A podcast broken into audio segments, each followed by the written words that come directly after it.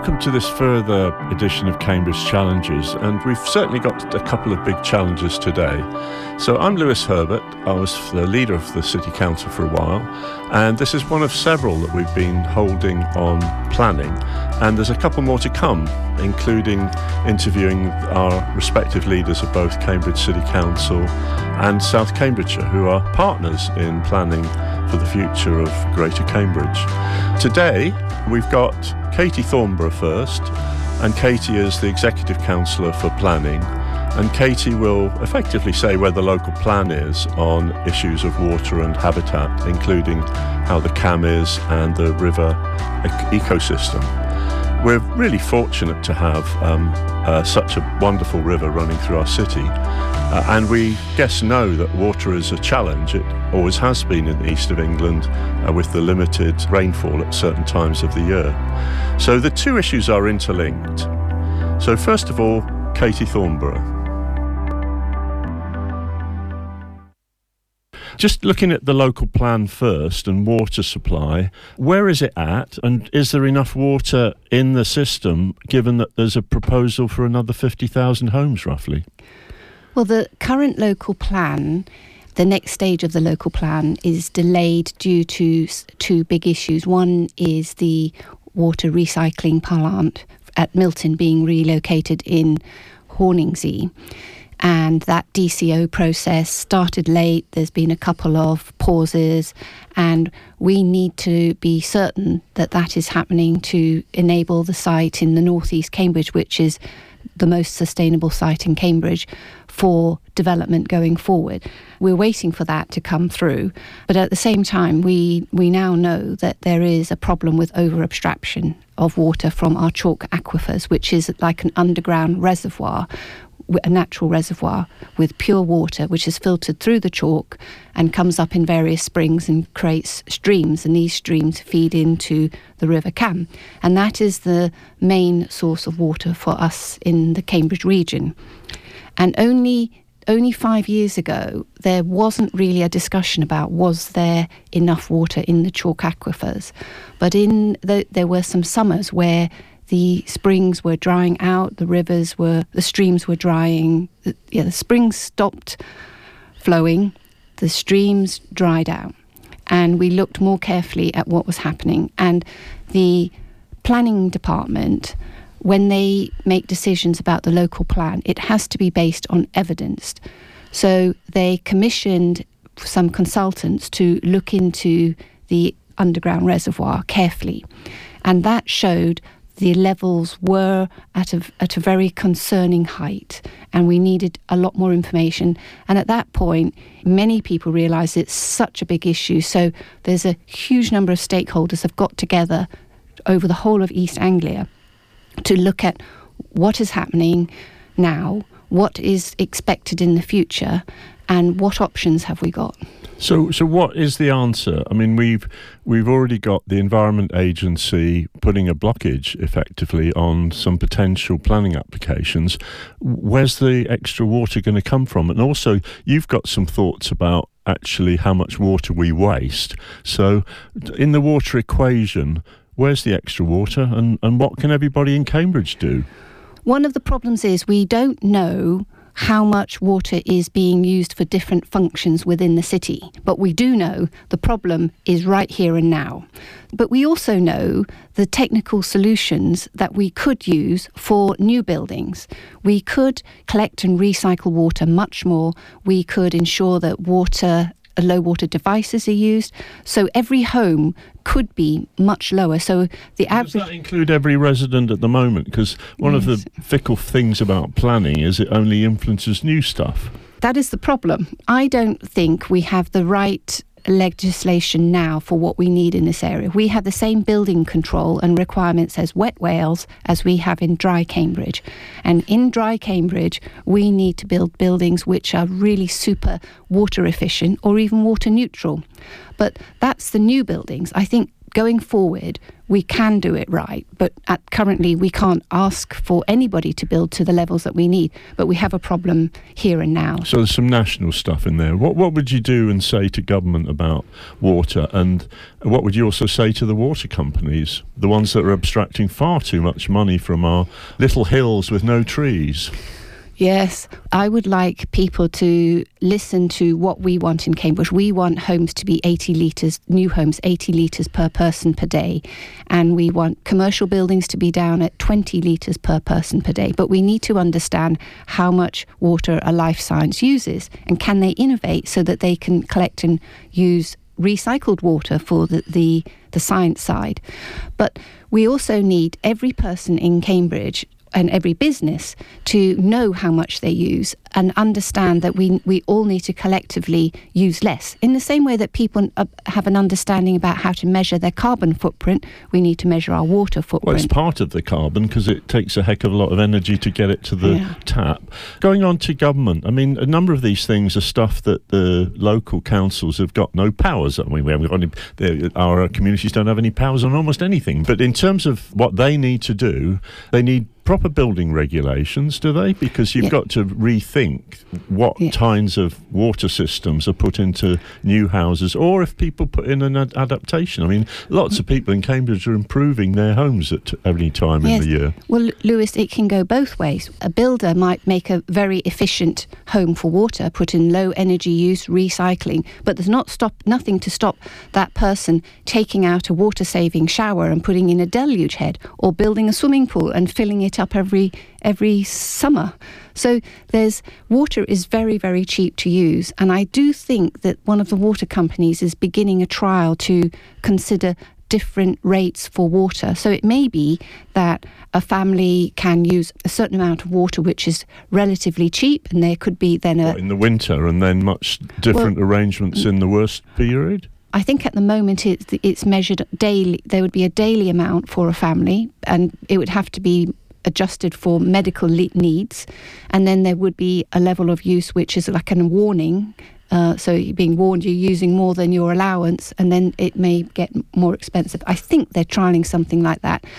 But we do need to reduce our use. But if we reduce our use, the water companies get less income. Well, that's just a problem they'll have to face. I mean, they've got many other problems, including the crap that they put into our rivers. If we just have a look at the issue of how much extra water people use, what about universal metering? What about other freedoms that could be put into local plans if the government would only let us do it? I think it, about 13 years ago, we were talking about every house being metered, and we're still getting a situation where new blocks of flats are not individually metered. There could be a single supply to a whole block of flats, and then a service charge distributes the cost of the water. Every flat needs to be metered, and they need the ability to put in a smart meter in every single dwelling. So we have to do this retrospectively now. We have to retrofit hundreds of flats which have been built in the last few decades. And right now, we are getting planning applications coming through without a meter on every flat. Still, one water meter for a block of flats. That's, that's not good That's enough. ludicrous, and, and presumably there's a lot of applications that are sitting around that people have got and they haven't actually activated. Yes, there's a lot of planning applications that uh, developers have not started building because of the what's happening with people buying houses and moving around the country. It's reduced we, but we really do need new homes in this area and truly affordable homes. Well, and I agree with that, and we'll be covering that in our next programme in a month's time because of the challenges, particularly the unaffordability for everybody of living here. So, just going on to another passion you've got, and the, you did set up a big joint event that covered lots of stakeholders. Um, this extra abstraction. So, we've got water companies that treat um, the dumping of sewage as nothing, um, including Anglian Water in near Cambridge. Um, but we've also got water companies that could actually be different about how much they pull out, including for agriculture and other uses. You've been a passionate observer of the CAM. You live on the CAM some of the mm. times. Mm. What needs to happen to actually bring back to life? Um, there's chalk streams, and many of them run into the city. But there's some there's some world class ones in South Cambridgeshire and down into Essex and Hertfordshire. Yes, the Cam is very special, and we've had a, sub, a few summers where it's been hardly flowing at all because there's been no water from the chalk streams feeding it. So most of the flow has been the, the outflow from water recycling plants, sewage works, but to mainly to a standard that is acceptable. But often, if there's a f- flash rain, there is sewage, raw sewage going into the okay. river.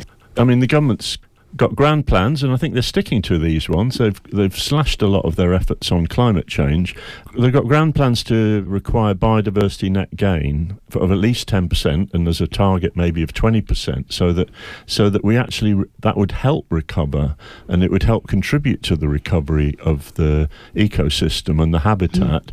Mm. What would you think would be the, the key priorities? I mean, summer's a key priority, but then there's other aspects in terms of just the fact that a lot of life has died.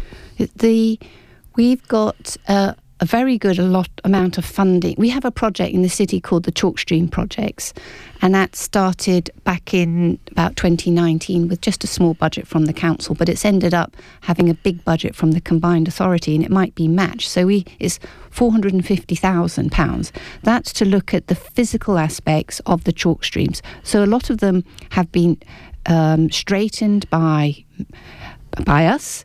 Um, a lot of them um, are overgrown, and so there's a lot of physical work that needs to be done and work to the banks.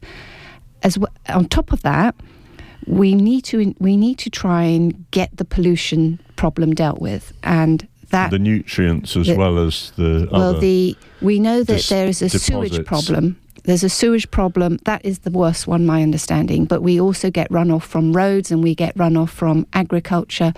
And where the water recycling plants or sewage works are not up to capacity when new buildings are built, then the risk of more pollution going into the river and creating uh, more uh, nutrients which negatively affect the river is increased. Yep. But the legislation about nutrients is doesn't affect us here in Cambridge. It only it affects areas of special nature like the Norfolk Broads. So we don't apply that here in Cambridge as far as planning is concerned. We need to sort out the, the physical aspects. We need to remove the pollution, but we also need to stop abstracting the none of it will work if we don't have the flow coming back. So we have to not just not use more water, abstract more. We have to, over time, reduce the amount of water that we abstract. So, for new buildings, in my opinion, we need the ability to really innovate and have the best water neutral, water efficient buildings. And I know we have the engineers and architects who can do that. We just need the ability to ask for that from the government. Then we have to work with the water companies to look at how we can reduce. So they're already looking at working with farmers to reduce the borehole licenses and encourage farmers to store water on their land. So a lot more small reservoirs on their sites, on the agricultural land, in the right place for them. They need help to do that. They need funding. They we need to put in place quick planning so they can get some on dams and some water storage. Yes. There are two big plans. There is a plan to do a Fenland reservoir near Chatteris and bring in water that way. And there is a plan to bring a pipe from Grafham Water into the west of Cambridge. But they're going to take a while. They will take a while, and Grafham Water doesn't have enough, so they need to bring water from the Grand Union Canal to top up the Grafham grand plan before it can come here. So, in maybe 10, 15, 20 years, there could be a lot of supply for water. But with the, the, the evidence we've got about the number of new homes and businesses that we're looking at. Let's just stick to that one, yeah. These big solutions will meet the demand that is coming that we have evidence about. We st- there's still a period from when these these big solutions come in from now to then. It could be maybe 8, 10, 15 years. That this is the critical period, and this is where I think we all need to work together. I would really like the water companies in the summer to call a hosepipe ban, a temporary use ban. We are we may not be in drought, but we may be recover. We've in, we've been several years recovering from drought, and people really need to take this seriously. And I think a temporary hosepipe ban or temporary use ban will highlight the problem for people. Well, thank you. And obviously, it is about everybody metering, and it is about the water companies. There is a, definitely a dialogue because at the moment there's a limit to growth, uh, particularly if there was any more than 50,000 homes, it, the, it doesn't add up. So thank you, Councillor Katie Thornburrow.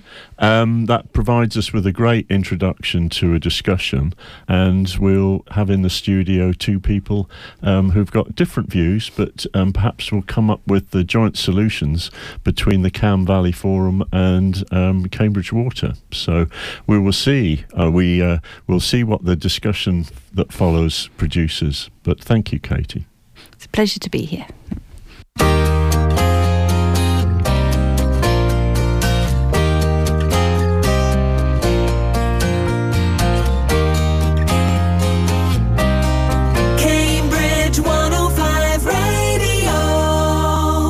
You're listening to Cambridge 105. This is Cambridge Challenges, uh, quite a regular series, uh, monthly, where we continue to look at planning given the big challenges. And here we are today focusing on water and also the habitat of our river precious River Cam and its tributaries. So, following Katie's contribution, we're fortunate enough to have in the studio with us today Natalie Aykroyd, who is Director of Quality and Environment for Cambridge Water, which has um, been a local water company for over a century and more and also Michael Goodhart, who is a Grantchester resident, uh, former architect, well, he probably could still be an architect, and who is a member of the Cam Valley Forum, which has been a very active group in actually digging into the key parts of these issues um, and uh, taking a resident and more community perspective to see exactly what the challenges are.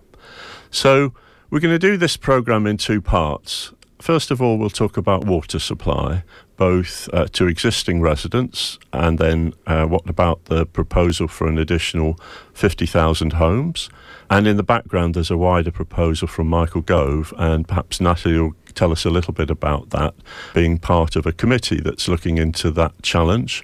So, Natalie, thank you for coming down from Tamworth um, and being with us this morning. We're really appreciative of that. I know uh, you've been undertaking a lot of work and uh, there's been an awful lot of conversation. So let's start with water supply and the challenges and, and, and how Cambridge Water and the other water companies are responding. Yeah, thanks, Lewis. So, we know we all need water to live, and by all of us, I mean, I'm not just referring to us as the human race, but also the environment too. And unfortunately, that can cause a tension. So, as our population grows, so does the amount of water that we use. But every water that we use in our homes and businesses means we have to take at least a litre of water out of the environment. And in fact, we're using more water now than we ever have done. We use twice as much water per person in our homes as we did in the 1970s. And also, since COVID, we've seen domestic water use increase significantly due to increased increased hygiene practices and more working from home. But we've not seen that usage drop back down again, even though the pandemic is over. And nor are we seeing businesses use um, less water either, due to people working from home or hybrid working. In fact, we've seen it increase through COVID and beyond. And these increases are forecast to continue into the future too. So we're using more water, but the environment also needs more water. And in Cambridge, as you've said, we're lucky to have these abundance of beautiful rare and chalk streams. But that unique geology means that the underground chalk aquifers are pretty much the only source of water that we can abstract from in our area. We know that abstracting from these underground aquifers has an impact on the rivers, and we need to reduce that abstraction to restore these precious environments, as well as protect them for the future against the impacts of climate change. And at Cambridge Water, we're planning to make significant reductions to our abstractions from these aquifers in the coming years. We'll need uh, to build some new supply options, though, to backfill that loss of water. And Katie mentioned these. We're working with Anglian Water to develop a transfer of water from Grafham Reservoir and also build a new reservoir in the Fens. But building new water sources, treating, pumping water, all of this has an environmental impact. And so it's critical that we reduce the demand for water as much as possible to limit this. Now, firstly, we need to do more at Cambridge Water to reduce leakage. So our leakage levels are one of the lowest in the UK, and we've made some of the largest reductions in the industry over the last few years, but we need to do more. And it's a key area of focus for us today and every day, and features really heavily in our future plans. We're planning to reduce leakage by 50% by 2040. That's 10 years quicker than the government target because we know how important this is and how our customers feel about leakage. And then we want to work with our customers, both household and business, to help share the message on why saving water is so important, particularly in the Cambridge region, and give support and practical ways to do this. And then, if we work together, we can ensure that there is a sustainable water supply for us and our environment. Well, thank you. That was uh, a lot in a short time, and I hope that people listening uh, got a lot from that because it does sum up the current position very well. Thank you, Natalie. Michael, if I could uh, get you to open in a similar way um, and share your take on water supply and some of the challenges that the Cam Valley Forum have identified. Yes, certainly. As Katie and Natalie have said, we urgently need to reduce the amount of water we use Cam Valley Forum have been calling for Cambridge Water to impose a hosepipe ban during the high summer seasons. That is when the, our chalk streams and springs and village ponds are most likely to dry up, and when it is most critical that we reduce the amount of water we use. So we are saying that until water comes from a source other than our depleted chalk aquifer, people should not be using hose pipes between June and September. There is no better way of making people aware of the pressing need to reduce the amount of mains water that we're using than a very well publicized hosepipe ban. However, we also need to allow the aquifer to recharge through the winter months, and everyone from primary school age upwards needs to understand why we must use water sparingly. Cam Valley Forum have 16 top tips for saving water. This is downloadable from our website. And the key message is we need to be mindful every time we use water of how precious it is and of the need not to waste it. For example, does the tap need to be run at full flow? Well, if you're filling a bucket, yes, but not if rinsing dishes or washing hands. Every time we flush the toilet, we're sending four to six litres of water down the drain. Remember the saying, if it's yellow, let it mellow, if it's brown, flush it down. In other words, it's not necessary or responsible to flush the toilet every time you pee. Don't run the tap any longer than necessary, particularly when you're brushing your teeth. Don't pour water from the hot water pipes down the drain until the tap runs hot. Get, it, get used to washing your face from the cold tap. It's much more invigorating. Buy water efficient appliances and fit aerated taps and shower heads. Only run the dishwasher when it is full or nearly full. All businesses, schools, and institutions should have a clear policy to ensure that they use water efficiently.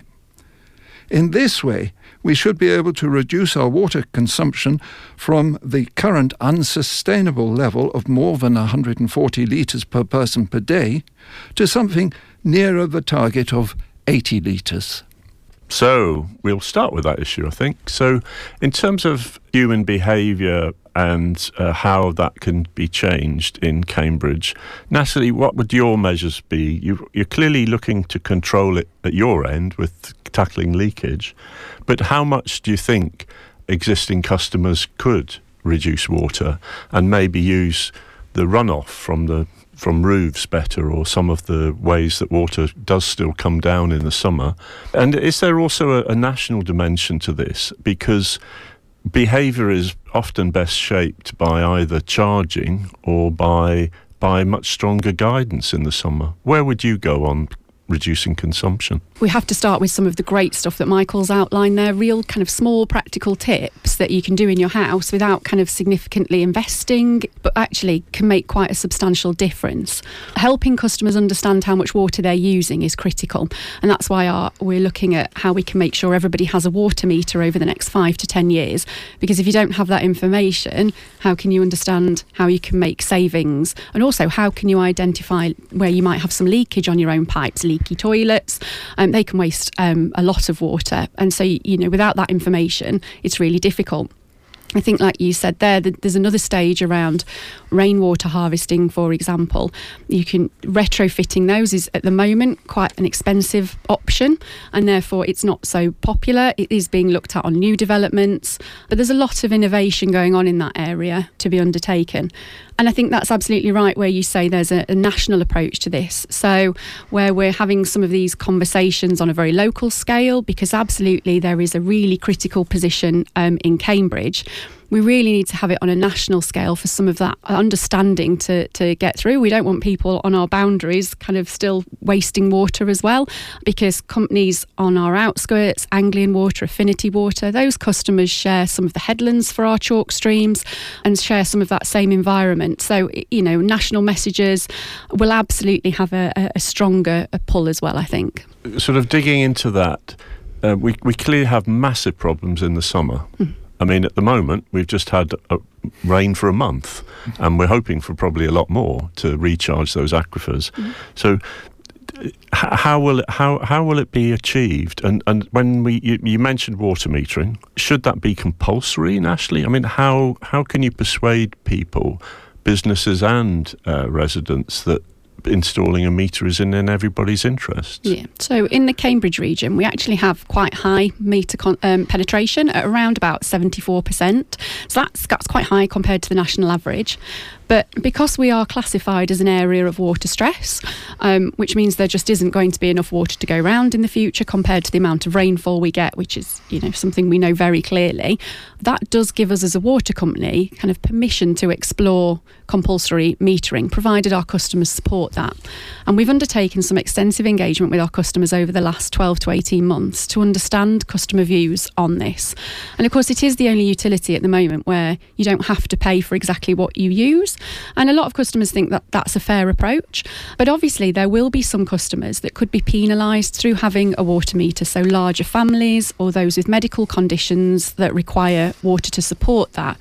And so, as we go forward, and we are suggesting a universal metering programme where we will install them in, in every house in the next 10 years, in order to do that, we need to have those support mechanisms in place. So we have tariff to help people on lower income, we identify those customers that have those higher usage needs so that we can support customers through that. So it's not as simple as just going and putting in a water meter and there's your answer. There's a lot of things that we need to make sure are put in around that. But that's absolutely our plan. And within the next five years, every business will have a smart meter meter in as well. Well, and clearly, when people have got a meter, they can see it. I mean, people yeah. have certainly controlled their electric bills, um, so so it does bring it home.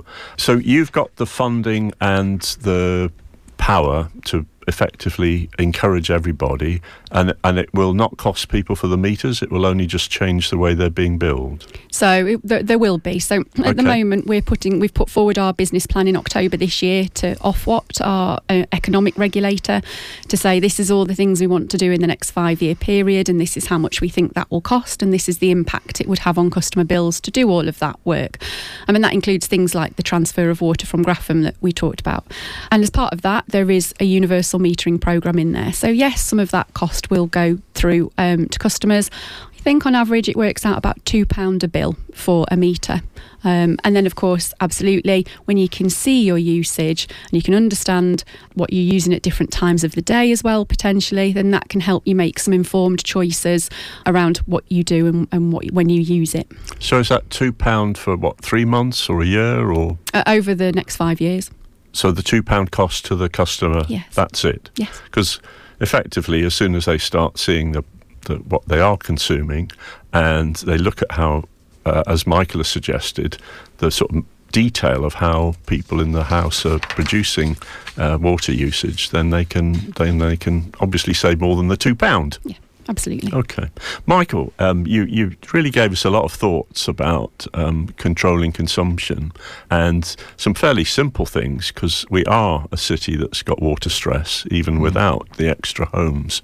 Um, so how, how how would you change things? What can the government do? You've obviously heard what Natalie is proposing, which is quite a comprehensive response. Any thoughts about exactly how the public can be assisted in this? It's very difficult to communicate to the public the, the need to save water. A lot of people are oblivious of it. And I'm afraid I keep banging on about it, but in my view, um, a hosepipe ban is going to make people wake up and realize the problem.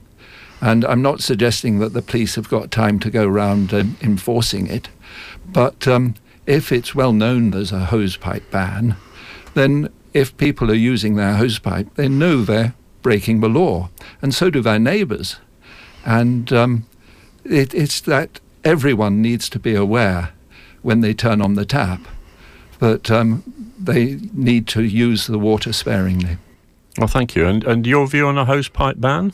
Yes. I mean, they don't happen very often. No, so a hosepipe ban is um, one of a range of measures that we could take, and it forms part of our drought plan, which is essentially a plan that tells us different actions we will take based on weather situations, um, signed off by the Environment Agency and DEFRA. And as part of that plan, you you get to certain trigger levels, and when you hit a trigger level, it gives you an action, and that might be um, putting in a temporary use ban. Now, in Cambridge, because all of our water comes from underground aquifers, our triggers relate to how quickly they fill back up again over the winter period. Um, so, when we had a dry summer last year, those those reserves were full. But if we hadn't have had a wet winter, we may have been in a position where we were looking at a temporary use ban for this summer.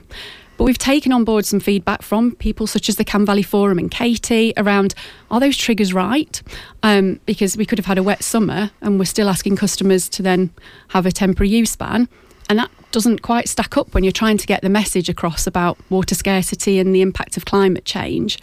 And so we are doing a review of our drought triggers again to make sure they are appropriate. They are taking in environmental factors as well.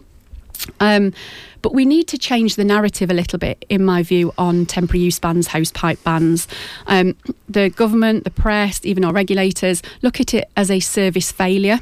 And actually, we want to get in a position where mm. we're seeing it as a proactive demand management activity. It's different at different times of the year. Yeah. And people need to be aware of that. And yeah. people also if people are using unregulated amounts of water just on their lawn, that's drinking water that's just being splashed around. Yeah, and we have that we have that narrative um, that some customers will feel I pay for it, therefore I'll use it. And sometimes when you take kind of quite a strong stance on banning things, um, that doesn't necessarily pe- people don't always engage with that, and and they feel quite aggrieved through that process. And that some of that is fueled by the narrative that we get in the press, etc. Around this is a failure as much as I would love to control the weather, I, ca- I can't. So it's you know um, it's not it's not a failure. It's it's climate change. It's the weather um, that's that's driving these things, and so absolutely temporary use bans have a role to play.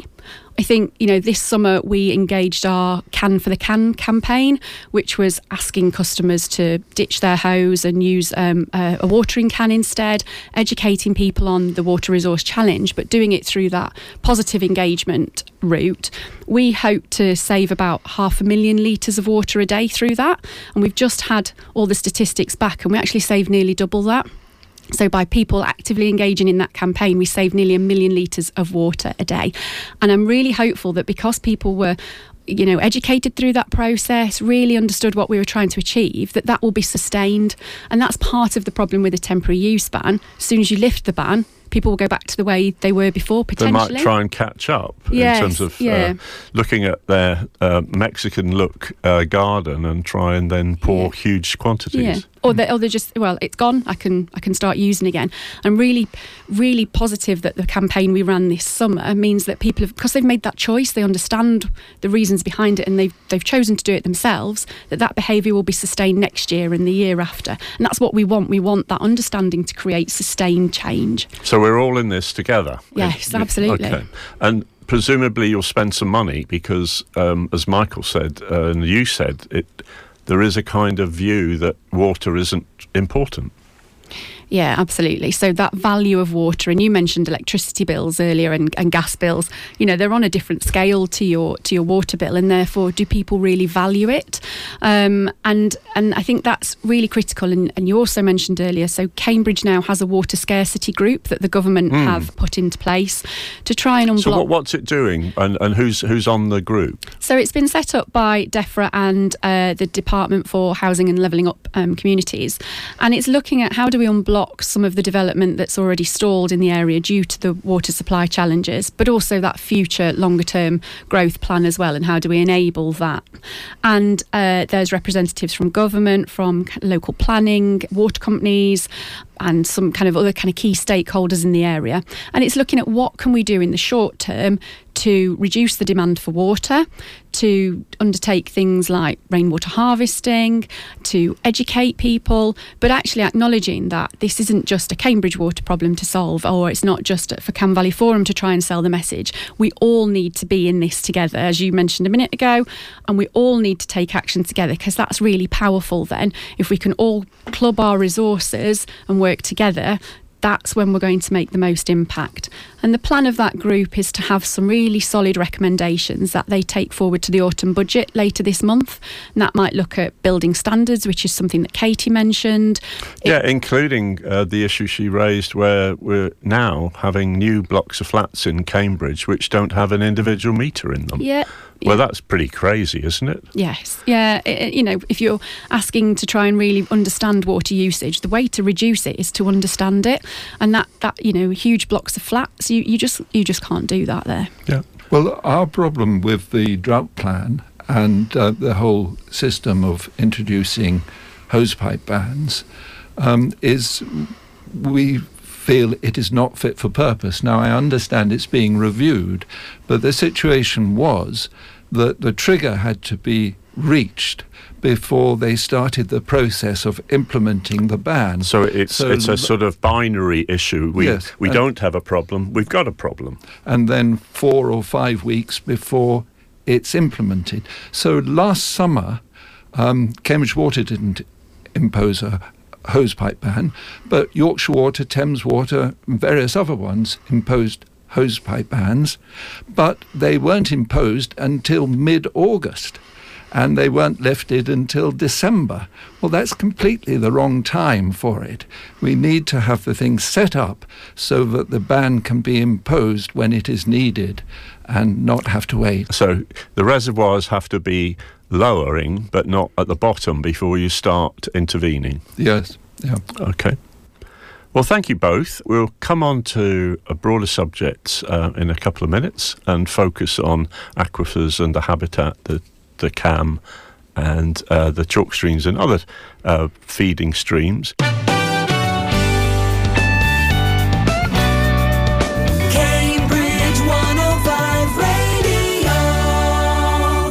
we're going to continue the discussion. So we've we've started looking at the issue of water consumption, and Natalie from Cambridge Water said that our water comes out of the aquifer, which isn't normal in compared to some parts of the country. Obviously, there's a number of regions where it does. Uh, we're not a, a city that's equipped with a large reservoir nearby, so perhaps when we go look at habitat, perhaps you could open, Michael. Um, Cam Valley Forum really cares about the city and, and the river, and you've you've looked hard at the issues of both the current state of the Cam and the chalk streams, and what you think might help solve them. We've we've clearly got an issue about which we already covered, of the consumption of water being a critical issue. Uh, how do you and your colleagues on the Cam Valley Forum look at these issues?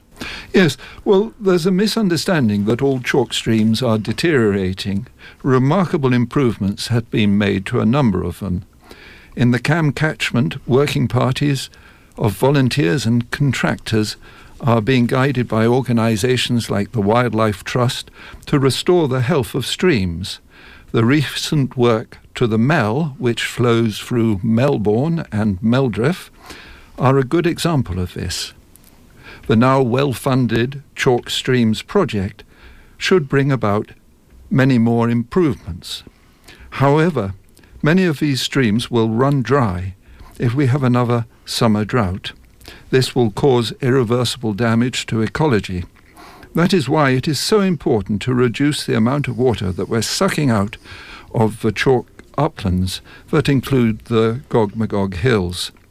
We must allow our chalk springs to flow and stop pouring much of this water needlessly down the drains and on into the sea. Cam Valley Forum are applying for Sheep's Green to become a designated bathing place. It's a lovely stretch of the Cam known as the Town Bathing Place. Uh, there are records of people swimming there going back more than 400 years. If successful, this will not only mean that the water quality is officially monitored so that river pollution can be tackled, but it should also release much needed funding to improve the upstream sewage treatment works. Many people are passionate about letting our wildlife habitats recover, and every one of us needs to use water efficiently if our streams and rivers are to flow again with life enhancing water. Thank you, Michael. Passionate about the CAM, something a lot of people listening will be too. Natalie, the the link to abstraction and and Cambridge Water's role in, in helping the CAM improve and the other chalk streams that might not have been uh, recovered as well as the Mel. Yeah, so um, Michael's obviously mentioned some of the fantastic collaboration that's going on between organisations and groups in our area, working really hard to protect and restore these chalk streams. And there's some significant work still planned for the future as well. So we've talked a little bit about, we've talked a lot about the abstraction reductions that we need to make in order to protect these, but we also need to look at improving water quality as well. So um, we're working really closely with farmers and landowners in the catchments through a scheme where we offer grants and advice to help reduce fertiliser and pesticide runoff from uh, fields into watercourses.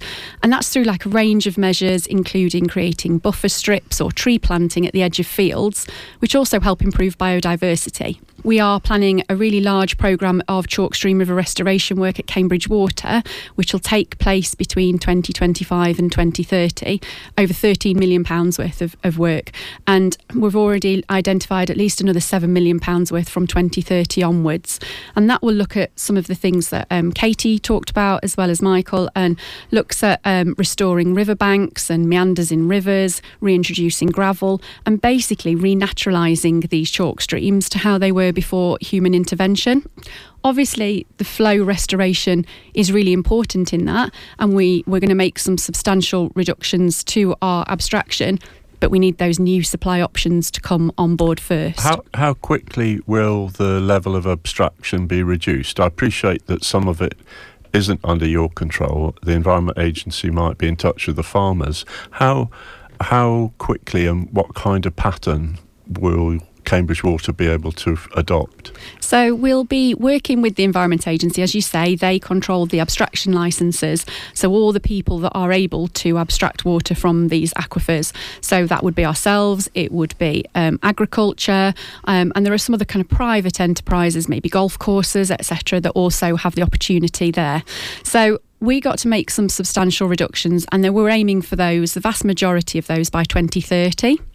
We'll then make a next stage as soon as we're able to get more water from Grafham Water, as we mentioned before. So, probably around 2031, 2032 and then there'll be another set round about 2040 and that set will be around making sure we're protecting them against uh, climate change and future risk, and we'll be because, able to. Because we're already seeing evidence that the temperature's gone up 1.5 degrees, and that will have several pinch effects on.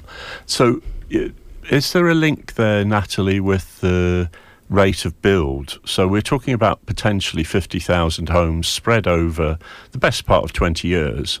So, if you simply said that that's two and a half thousand homes a year, how does the pattern that you're going to achieve match that? Yeah, so as a as a water company, we are not statutory consultees on growth. We but we have to. It's mandatory that we supply it.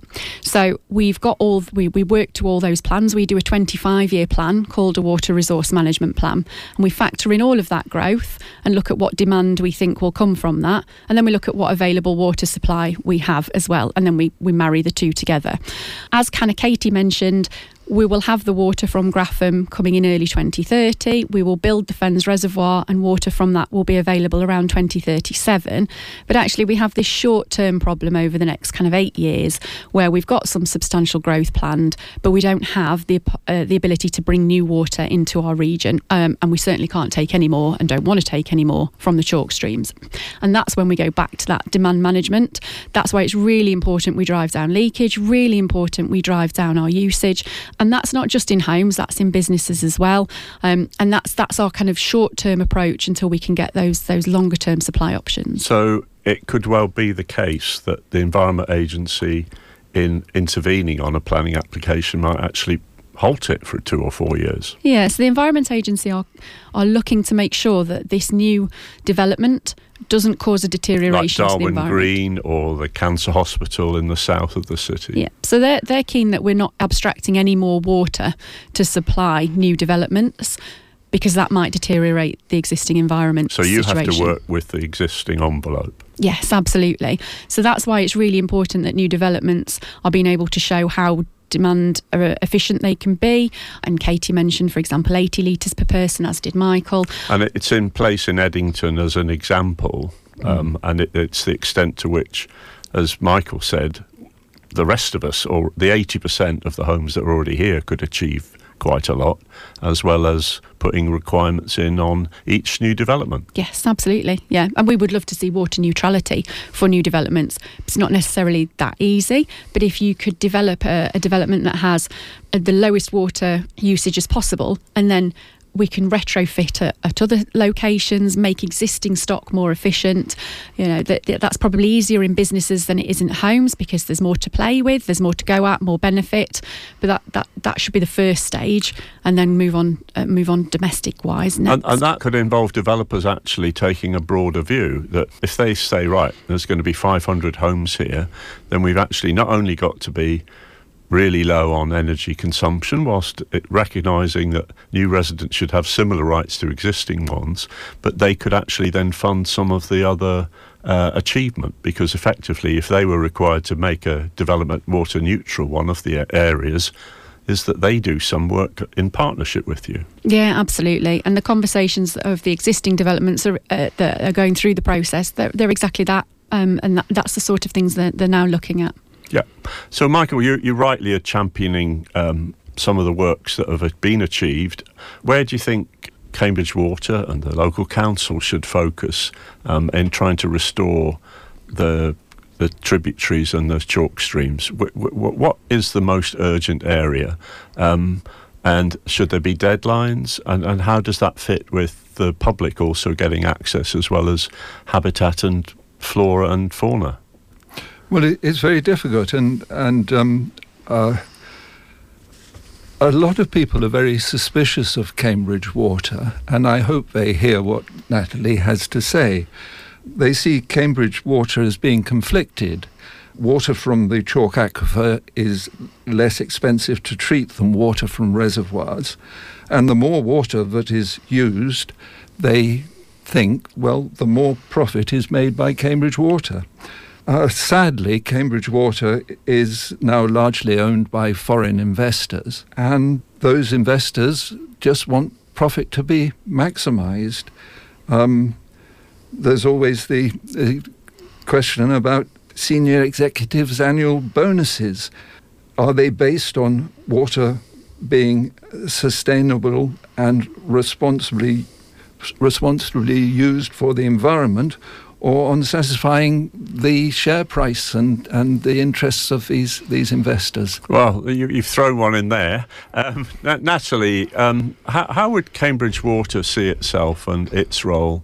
Um, how do you balance the fact that it is a, a, a profit making, a commercial activity as, as well as one that has a, a real challenge? Yeah, so I absolutely understand what Michael's saying. Um, you know, my role is director of the environment. I am a chartered environmentalist. I sit on the board for the Society for the Environment.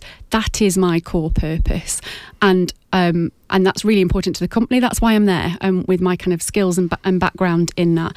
And we do see ourselves as environmental stewards for our area. Um, there is this misconception that the more water people use, the more profit we get.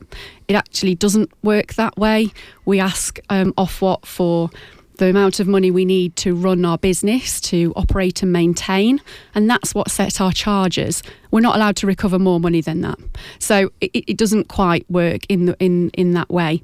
But I think it's really important that um, we note that we really are on the same page with this stuff. We're, we're really keen to reduce our abstraction from the chalk streams as soon as possible. We've got our largest environmental programme ever looking at restoring chalk streams. We have our Pebble Fund, which local community groups can apply for to do work, and, and a lot of chalk streams have benefited from that, as well as local schools. Um, so I think, you know, it's, it's the, the fact that we have our environment team is growing there's, there's a lot of things as a business, and our focus is very clearly on this environment area. Well, thank you. And so people can look at the Cambridge Water website and see the initiatives. Can they can they find the interventions that you're planning over the next five or ten years there? Yes, so we have got we've shared our business plan and our water resource management plan. So they detail all of those things that we're looking at. So whether it's new water resources, whether it's our environmental pl- improvement plans, um, they're all on our website under our environment section. And you might be willing to come if there was a Cambridge wide or a broader meeting, and then that way people who probably don't know a lot at the moment could also come along and, and find out. I mm. think there's there's more listening in this as as well as um, debate. Michael, you you uh, your priorities for Cambridge Water. Well, chalk stream restoration. Um, I suppose. Um, I mean, I, I fully accept that Cambridge Water have a duty to keep our taps flowing, but um, um, we do need to work together to find a way that they can do that and um, not harm the environment. I think our critical stance is it has to be sustainable. Yes. Whatever we do has to be sustainable, both for our customers and for the environment, and on equal measure. And, and you both said in the earlier part, um, we've got to reduce consumption. People have got to wake up to the fact that they are the consumers, and there are ways that we can save the precious drinking water by our different patterns, particularly in summers. Yes, if you imagine you're in a third world country and you have to walk a mile to the nearest well and fill up um, water containers and bring it back home, well, you wouldn't be even using 80 litres, you would be using far less water. Um, we in the Western world have got used to to the luxury of water, but it's a luxury we shouldn't be abusing. Thank you. It certainly is a luxury, the fact that people can just turn that tap and out it comes. So, thank you to my guests. Any last comments? I think I just, if there was one takeaway for your listeners, it would be to help understand and protect these precious environments. If everybody could just take one or two small steps in their household, we would make quite a significant difference. And just, I see it like the seatbelt campaign that was the the recycling campaign. We now we don't have plastic straws anymore. Little changes can make a substantial difference. Yeah, we've yeah. we've all got a role there. Yeah, I agree. So, thank you to both of you. Thank you, Natalie and Michael. Um, we've covered a lot in an hour. I hope those listening have found this useful. Do dig further uh, have a look at the websites and also look out for Cam Valley Forum.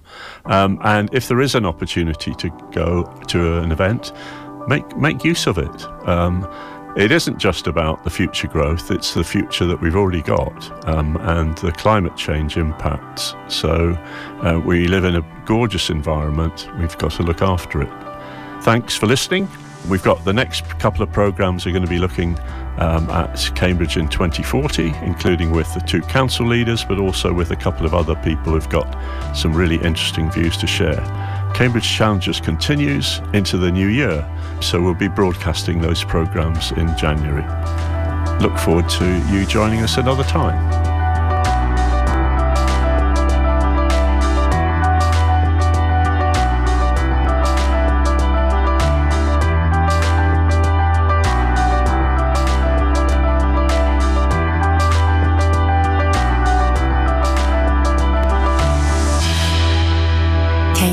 105 Radio.